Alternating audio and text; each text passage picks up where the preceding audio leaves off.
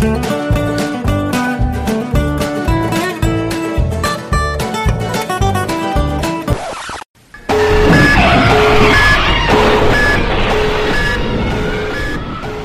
to Day 2 Cloud, a frank discussion of what happens when cloud stops being polite and starts getting real.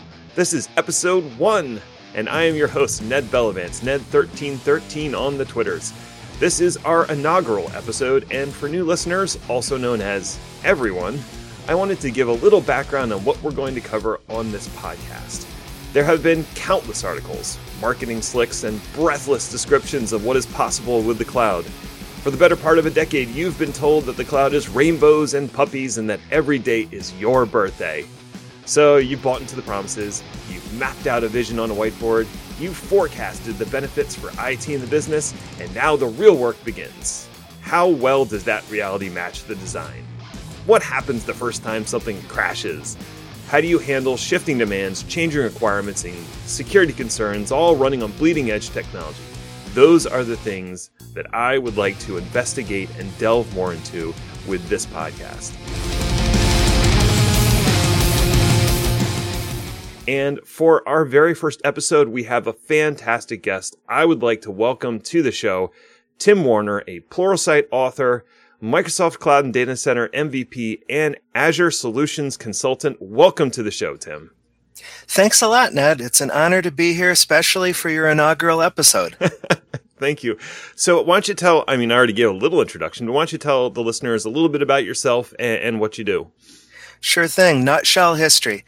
Well, I've been in um, IT full time since 1997, and I've always blended training with actual IT work. I, for me, that's my gift, that's my specialty. So I've, like I said, been in the industry for a while, and currently I work full time for Pluralsight as a staff author. And as you mentioned in my introduction, I've started a consulting business essentially through word of mouth around my training.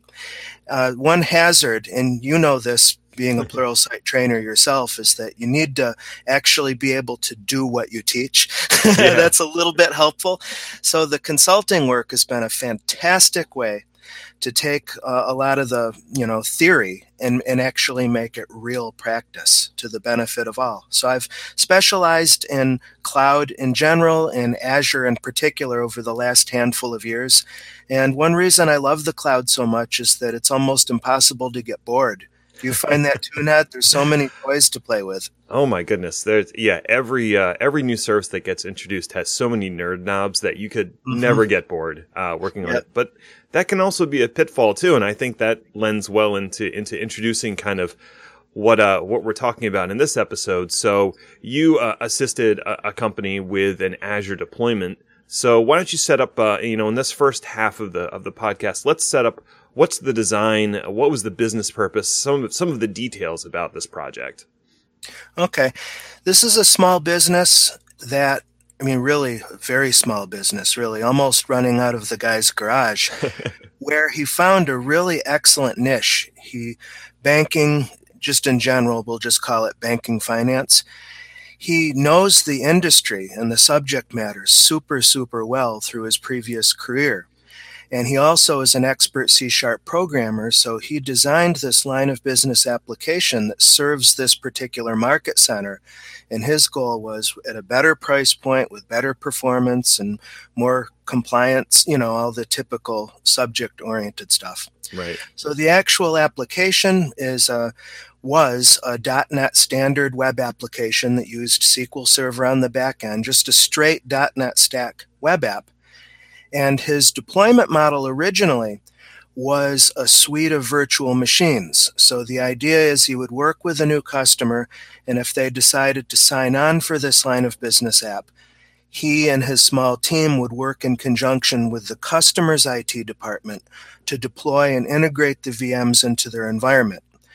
And the client discovered before too long that not many businesses for security reasons, for bureaucratic reasons, and you know just IT raising. Hey, wait a minute! You're giving us these IT these VMs, and we're now responsible for managing them. He just saw that it wasn't really workable.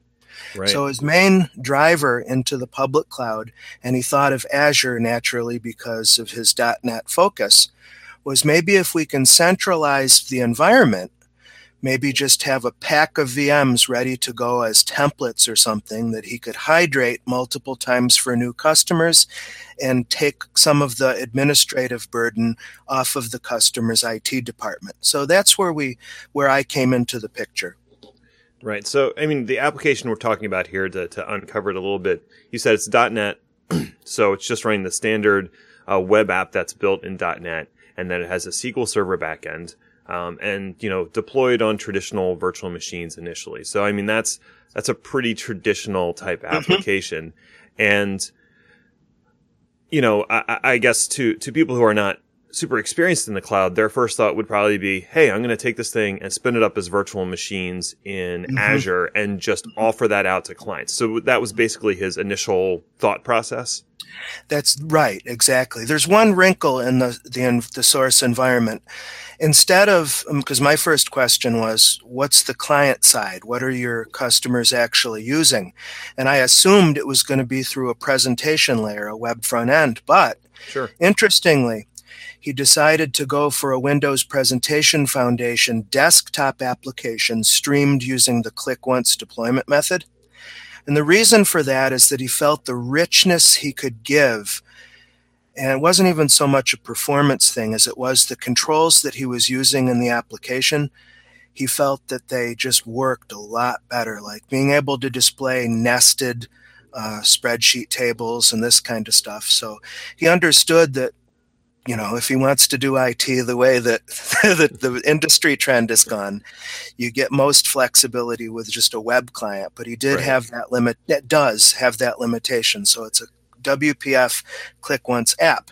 But yeah, getting back to Azure, he just initially thought, naturally, I would assume, based on his experience, that we're going to do a quote lift and shift and then run the environment entirely as virtual machines. Mm-hmm. And I saw that as my first opportunity to deliver real value to this business because I said to him, What are your thoughts about platform as a service? Using, for instance, Azure App Service for your web tier and maybe even for API access and hosted database, maybe Azure SQL database for the data tier. And he had never, his understanding of Azure at the time was pretty low.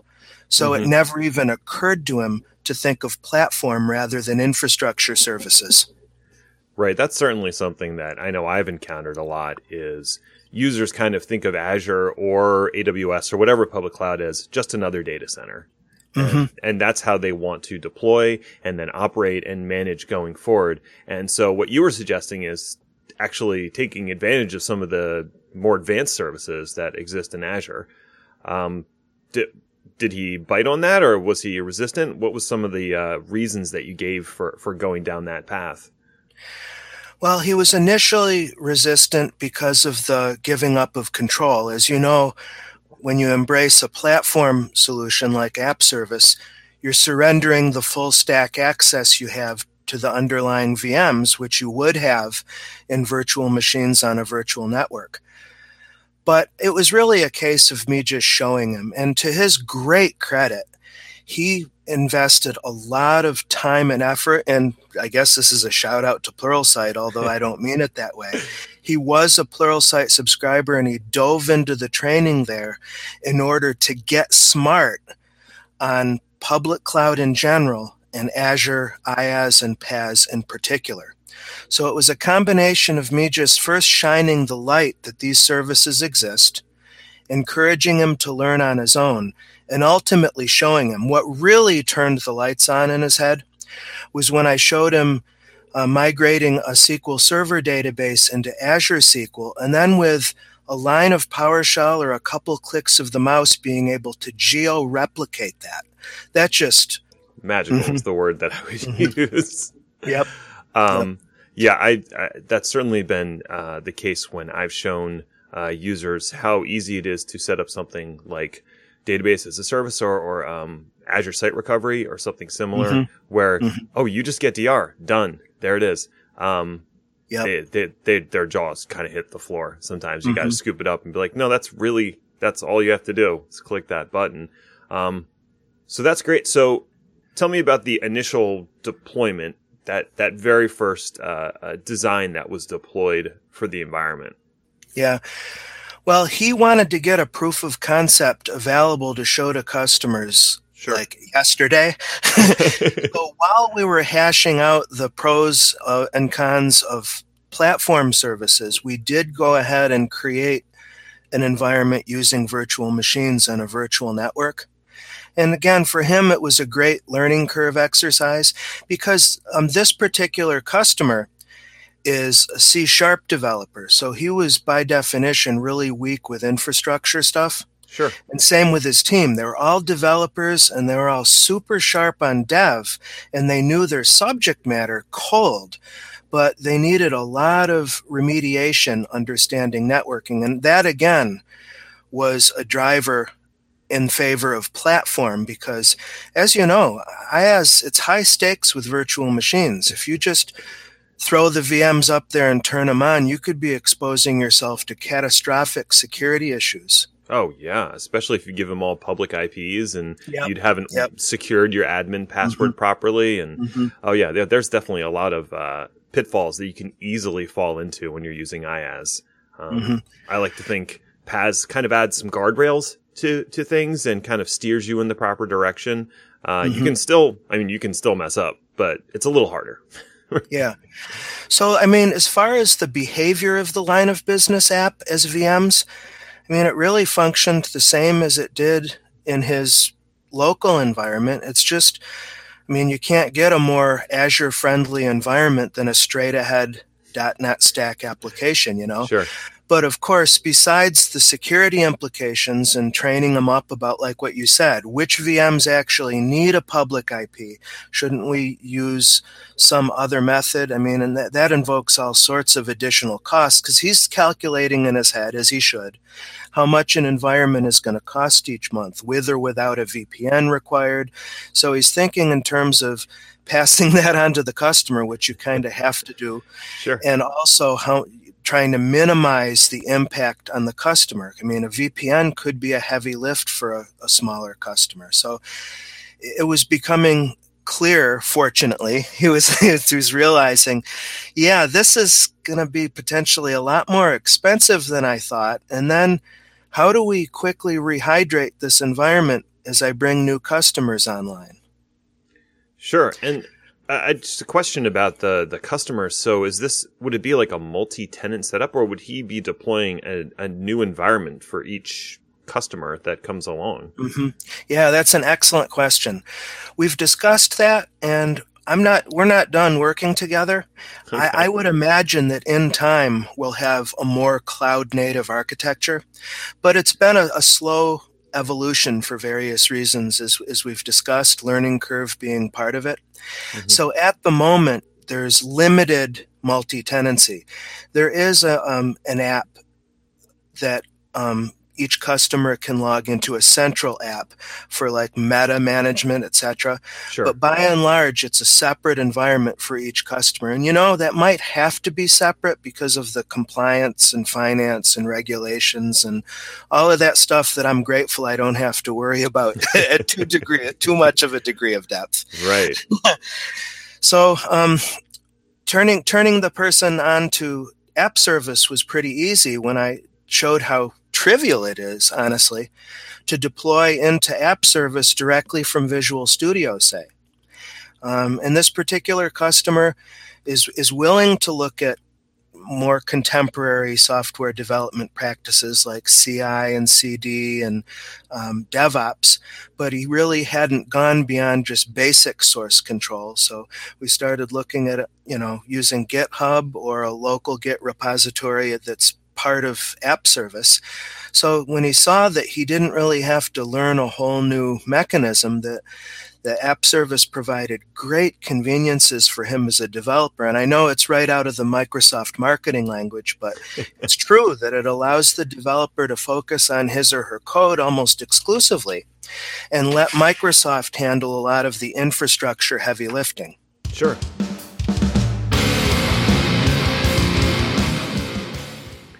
So that was the plan was to you know do that POC and then start moving stuff into the the more platform as a service, moving into let's call the reality the day 2 mm-hmm. of mm-hmm. of things. Uh, I'm curious. Is there something that's running in production today? Something that's actually deployed that that customers are using? Yes, there is. Yeah, okay. he's he's built the environment. He continues to um, develop the environment for for portability and just keeping the app as future proof as possible. He mm-hmm. refactored mm-hmm. it to use .NET Core, which is cool. Oh, that's interesting. Um, so, what drove that decision? Curious. Uh, just in, I think more than anything else, the idea of um, trying to future proof his app. He was concerned that with Microsoft's emphasis now on .NET Core, that gradually pieces of .NET Standard will deprecate or dead end, and he'll be forced to refactor anyway. So I think he. his idea was just to try to get ahead of the curve in that regard. Yeah. He did have some issues in terms of customers who used Macs because to my knowledge, the ClickOnce those WPF apps are not cross platform. So there was some we had some discussions about how best to serve those customers. I think they wound up having to use a hypervisor to mm. to get to the app, you know, VMware Fusion or VirtualBox or whatever. Sure.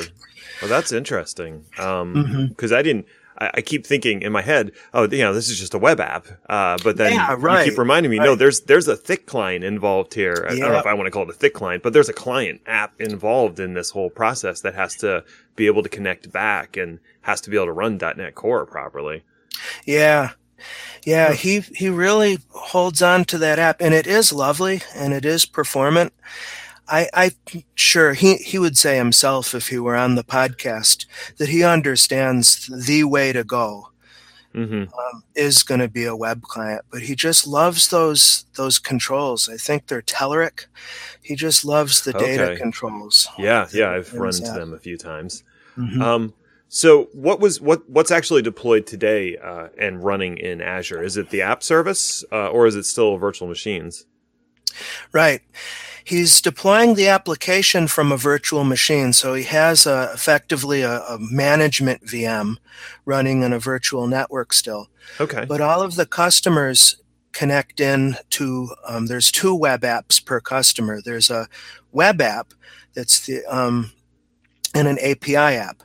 Okay. Um, the web app, I believe, is just like a customer portal. The API app is programmatic access and just backend plumbing. The ClickOnce app comes from the virtual machine, the management VM that's on the virtual network. And the data tier, each customer has their own Azure SQL database. And we should probably talk about that some more because any customer worth its salt is going to want to know about high availability. And that was another thing how what kind of service level agreement to offer the customers based on what Microsoft gives. And the answer to that was pretty easy. It's just the replication, being able to geo replicate the database to another Azure region and then, you know, make that a selling point of the application that even mm-hmm. if an entire Azure region were to go dark, the data is still available in the secondary region. Okay. And uh, in terms of that Azure uh, SQL, if I remember correctly, you enable that uh, replication per database, right? Is that correct? Right. Okay. Right. So if a customer didn't want the replication, in theory, they could pay a little mm-hmm. less and, and not mm-hmm. have that protection. Yeah. Okay. Yeah. That's pretty cool.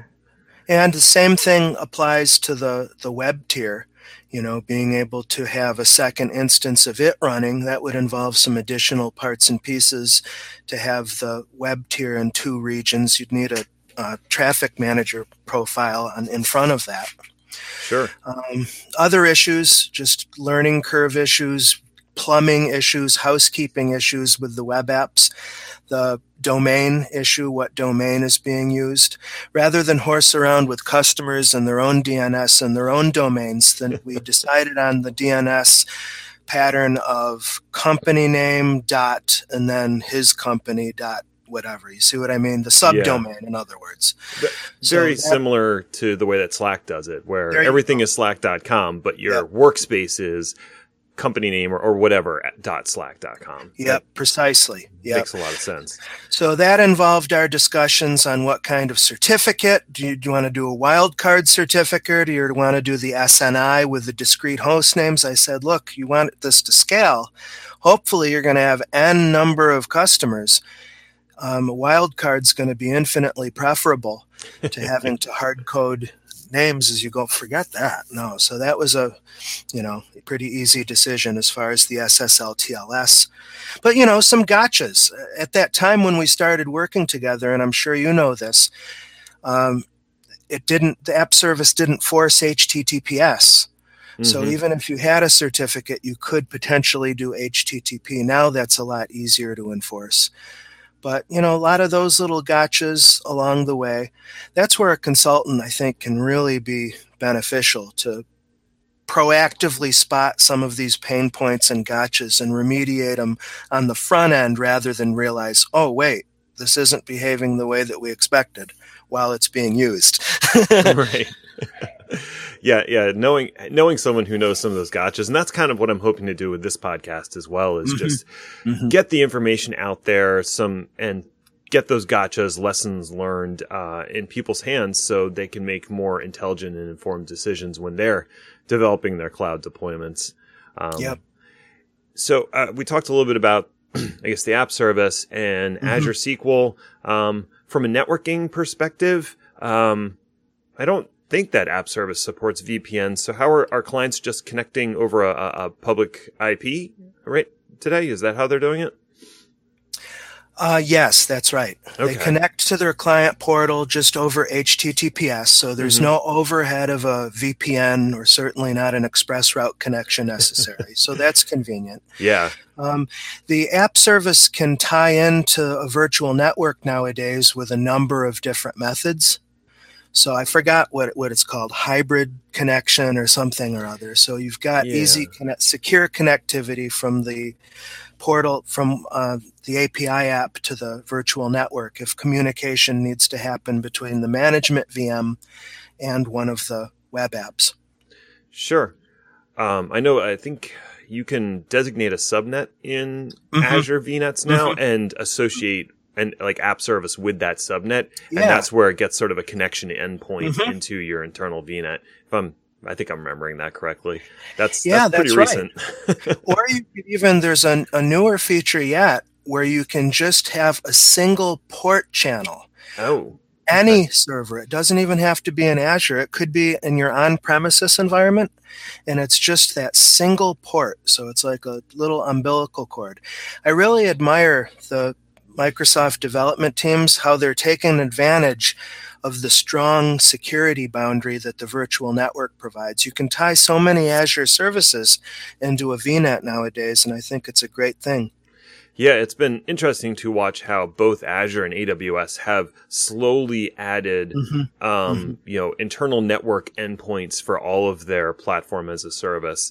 Uh, yeah. and, and, the way that they're approaching it, and each each one's a little bit different. And I think about there's a lot of uh, technical complexity that goes into exposing only one small component of your shared service oh. to mm-hmm. this virtual network. I mm-hmm. that the software defined networking powering that has got to be very sophisticated. Mm-hmm. mm-hmm. Yeah, for sure. I agree. Uh, in terms of migrating, so I guess he had existing customers. Were there any issues or gotchas running the migration process from their current deployment to the new environments? Um, let me see. Other than at that time, there weren't an awful lot of customers to migrate, and okay. it's been a while since we did it.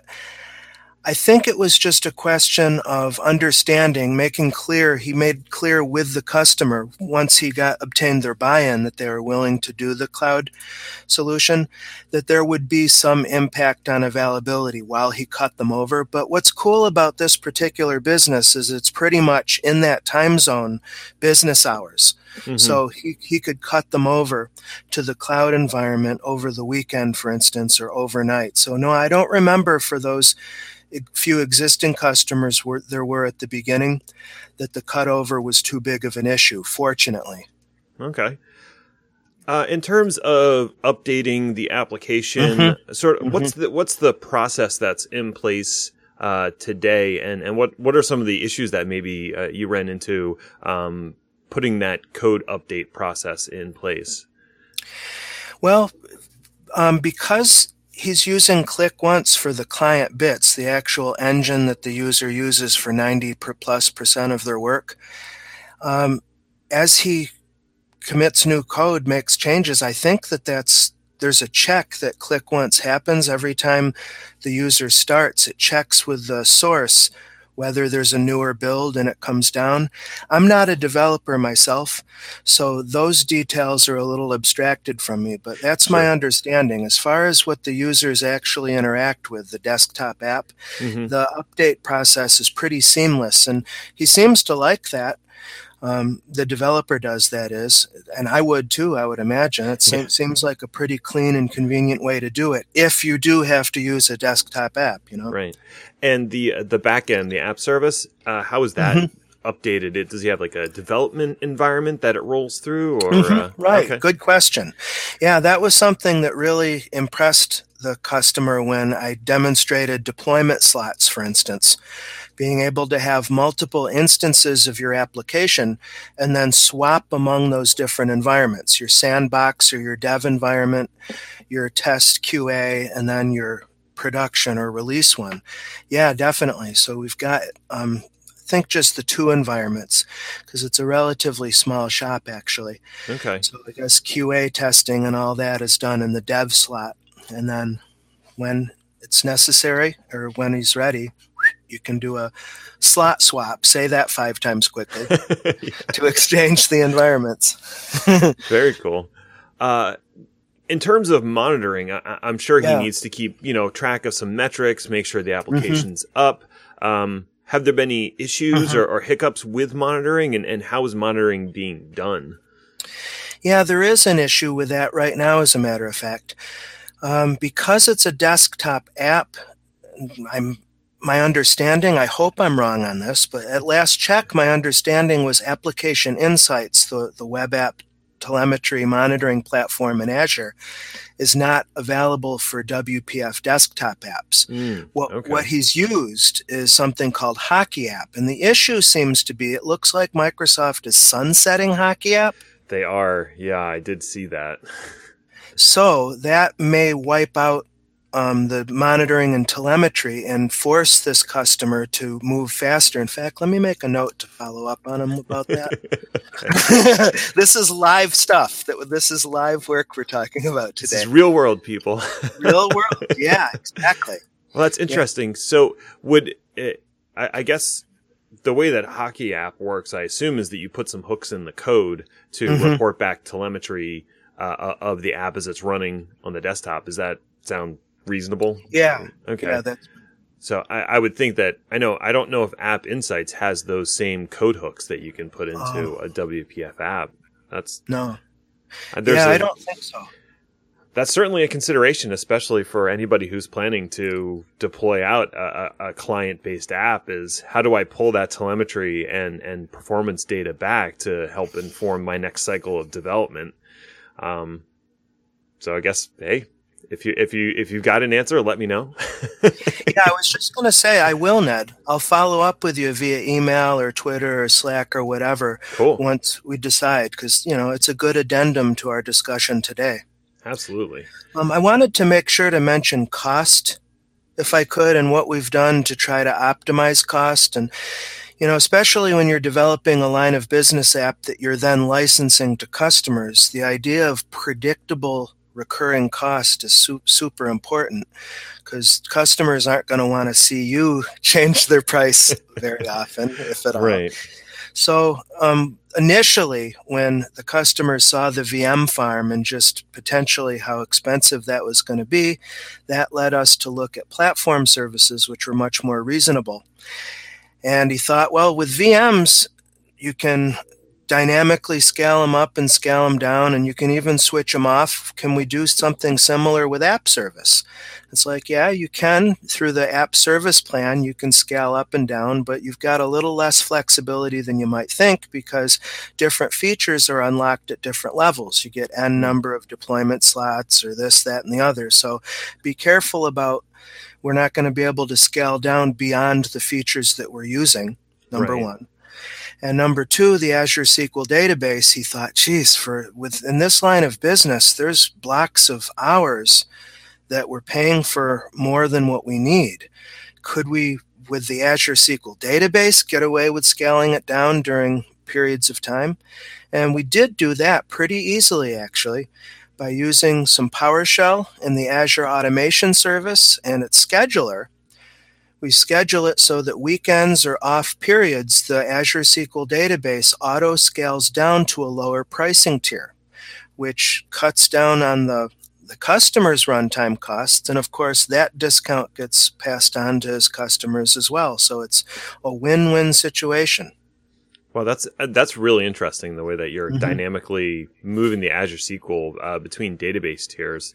Yeah. Uh, yeah. Is it is it using? Uh, I know there's so many different ways you can do Azure mm-hmm. SQL now. They've mm-hmm. got the just straight DTUs, and then there's yeah. an elastic DTUs for pools of mm-hmm. databases. So for mm-hmm. for listeners who aren't familiar, you can have a uh, all of your databases can share a pool of database transaction units um, for consumption, and now they just have core based, I think, uh, licensing where you can just say, no, I just want you know X number of cores for this SQL Server deployment. Yeah. Um, so which which model did you end up going with, and and how are you scaling in terms of, of tiers?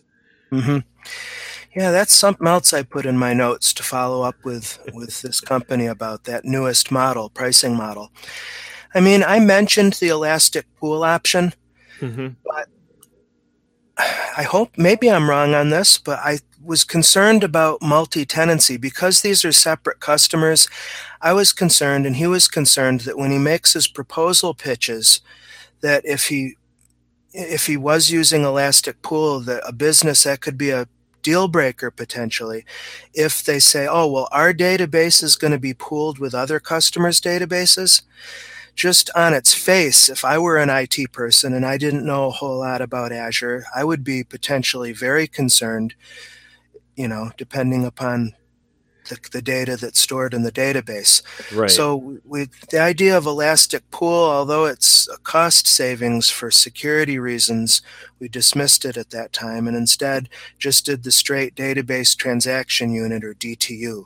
Okay. So during business hours, it runs at XSX or whatever um, higher level of service and then based on time and day, all of that is in plural in plural site in PowerShell code in an Azure Automation runbook. Okay. When the time comes, the database gets scaled down, and and it just works. Interesting. Works like clockwork, as it were.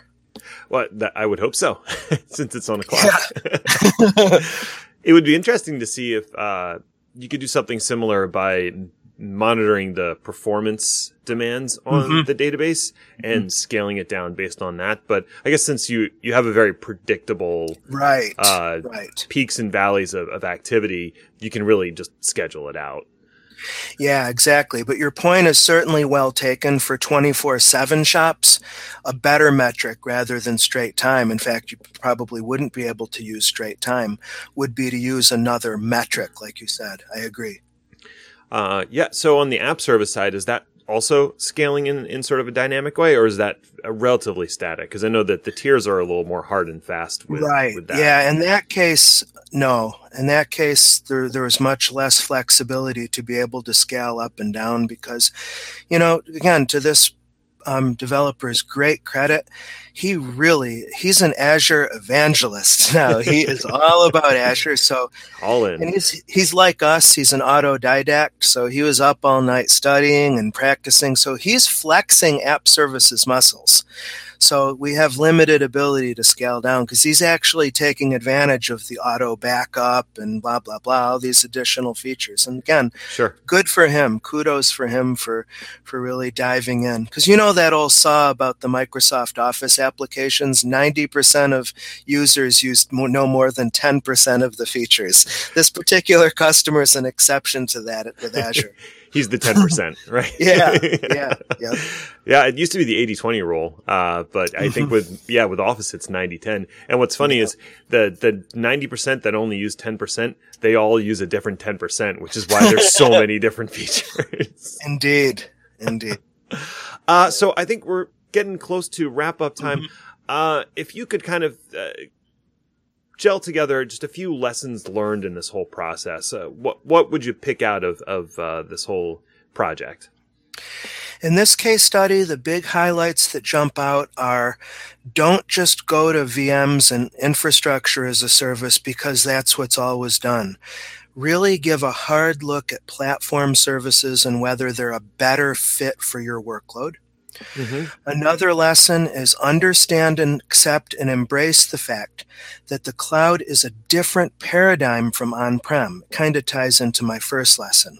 So it's going to definitely involve skilling up and staying current. I mean, look at this. We, in our discussion today, I thought I was current with this case study, and now I have two um, punch list items to go fetch. So yeah. I mean, you're always learning. Always. And I guess finally, um, don't be too proud to seek the help of an expert, of a consultant, of a, a friend or colleague who's been there and done that. Because the stakes, I think, are too high in the public cloud that a misconfiguration or an unwise default could have really bad impacts on your business. And, and you want to want to remediate that. Yeah, absolutely. Sooner rather than later. Yeah, you can. Uh, the the blast radius can be much bigger. Right. well sure. said. mm-hmm. Okay, great. Uh, so Tim, uh, wrapping up, if people want to know about more about you, where can they find you? Where can they follow you? Sure thing. My Twitter handle is Tech Trainer Tim, and my personal website is the same domain, techtrainertim.com. And you can look me up on LinkedIn if you want, or um, if you're interested in my Pluralsight training, just look up my name at pluralsight.com. Got a whole bunch of courses. And speaking of which, Ned, I'm very interested in your Terraform work, and I'll be studying that today because that technology is really interesting to me. Especially, yeah. uh, you've obviously compared and contrasted it with Azure Resource Manager templates, pro and con. I don't know if you get into that as such, do you? Uh, not in the course, but if you want to have a conversation about with, about that, I'm more than happy to. Uh, Sweet. They're complementary to a certain degree, oddly enough. Yeah, yeah, that is interesting. Very cool. Good to yeah. hear. All right. Well, thank you, Tim, for appearing on Day Two Cloud, and Thanks to you, dear listener, for tuning in. If you like the show, please subscribe and let me know on Twitter, Ned1313. If you have suggestions for future shows, I'd love to hear them. Until then, just remember cloud is what happens while IT is making other plans.